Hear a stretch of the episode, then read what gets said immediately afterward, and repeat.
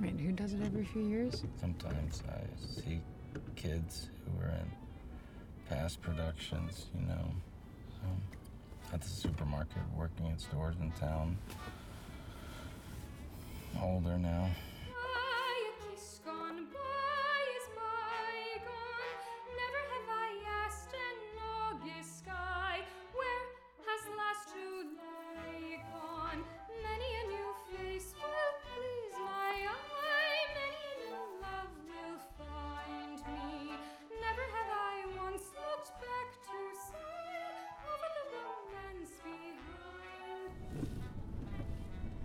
Girl seems healthy enough in her attitude.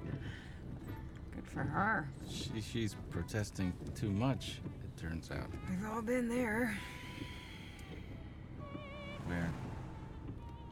Protesting too much how okay everything is. That's why I like road trips. It's good to remind yourself that the world's larger than the inside of your own head, you know? The brain, a time and bullshit factory. That's why I like road trips. It's good to remind yourself the world's larger than the inside of your own head. From Biology of Kundalini by Jana Dixon.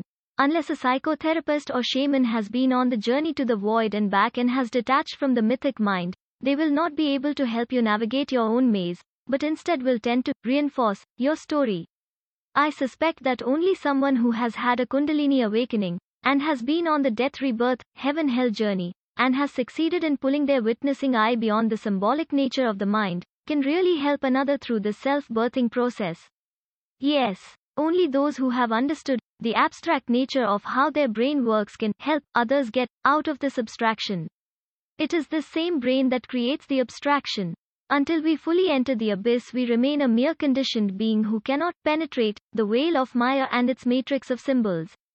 There is a reason why all esoteric traditions speak of this descent into the underworld, of exploring one's own functioning.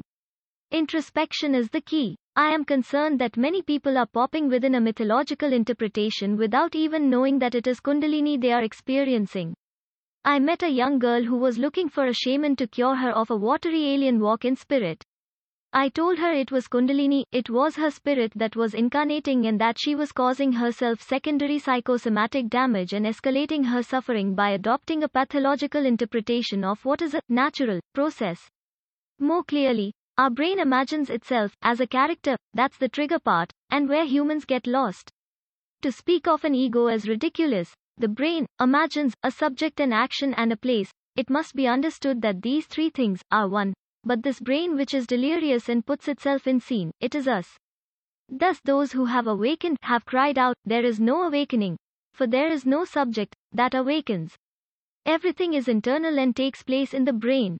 Another example to show how this brain is permanently delusional, if we take the sentence, if we consciously incarnate or witness our presence, this sentence represents as if two different persons existed. A subject, we, and an action, incarnate. The nature of esotericism is non dualistic. Non duality, no otherness. All this little merry go round of situations takes place within us in the brain. The brain is a factory for manufacturing time by going into the abstract. Ideas look so real that humans end up lost in them and kill each other for them. Crazy, humans are. What sounds really funny too, when you talk about being in a post enlightenment period, which historically has probably killed more people in millions if you compare it to before that period. But we're enlightened and very bright, they say. This proves that humans are not going in the right way, as simpletons like to imagine themselves. Again, a brain caught in a spiral of ideas disconnected from reality. And if people needed another indicator, then this collective madness of a virus killing only the most fragile shows it. Alia reacta est, the die has been cast, the fate of the human being is sealed. Neither mechanization nor collective education has changed these promises made by religious priests. Man goes and runs towards his abyss, his extinction. And I would say, as an amateur biologist, that this is a good thing. An unsuitable species must not survive in an ecosystem, it endangers the other species, and must disappear quickly, which nature does without delay.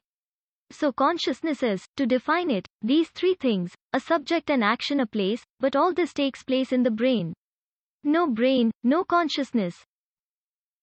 Mike, consciousness, this inner feeling of, of personhood, of seeing things, experiencing, and know what things feel like and sound like.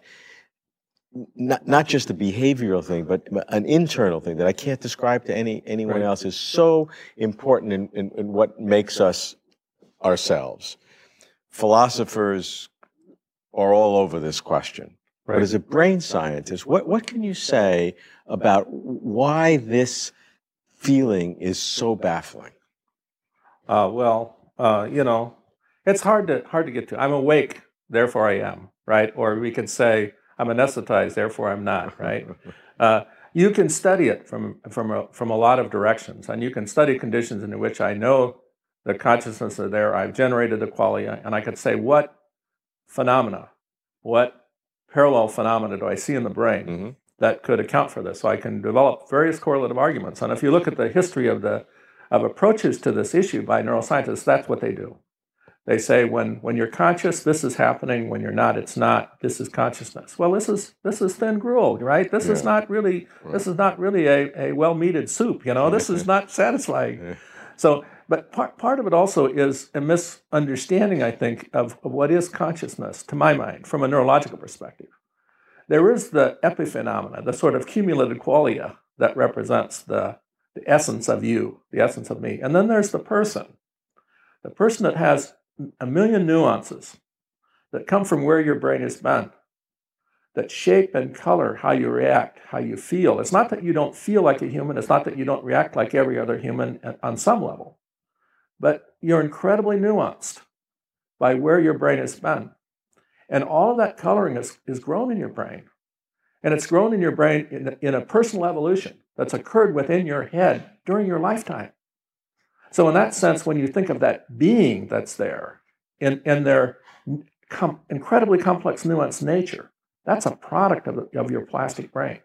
And it comes from an incredibly powerful level of self reference as the brain is organizing its activities in the history of your brain. So, you know, I can understand that. I can understand how all of that coloring, all of that shading, all of those little subtle alterations have occurred, not, not in detail. No one is understandable in detail, in every detail. It's too complicated because it comes from billions and billions and billions of moments of self reference that are variously important or unimportant or in the shadows. And these build up to become the essence of what we feel is, is a simple unity of consciousness. You go to a bar every day and you associate the familiarity of your tavern with you, and they become part of you. You carry a baby around with you for, for three or four uh, years as you nurse them or care and nurture them. They're literally embodied in your consciousness because they're reference to you. And their, and their you is reference to you. They become part of you. They're part of your consciousness. They're part of the person that you are. They're part of the new way it's nuanced. And in fact, they're attached to you because they're part of you forever. Right? In the same way that you're attached to your, your tribe, in the same way that you're attached, attached to your house. Gee, I don't want to leave this. In the way that you're attached to your car, your dog, you know. I mean, all of these things grow together and grow into be a part of you because they're powerfully self referenced to you.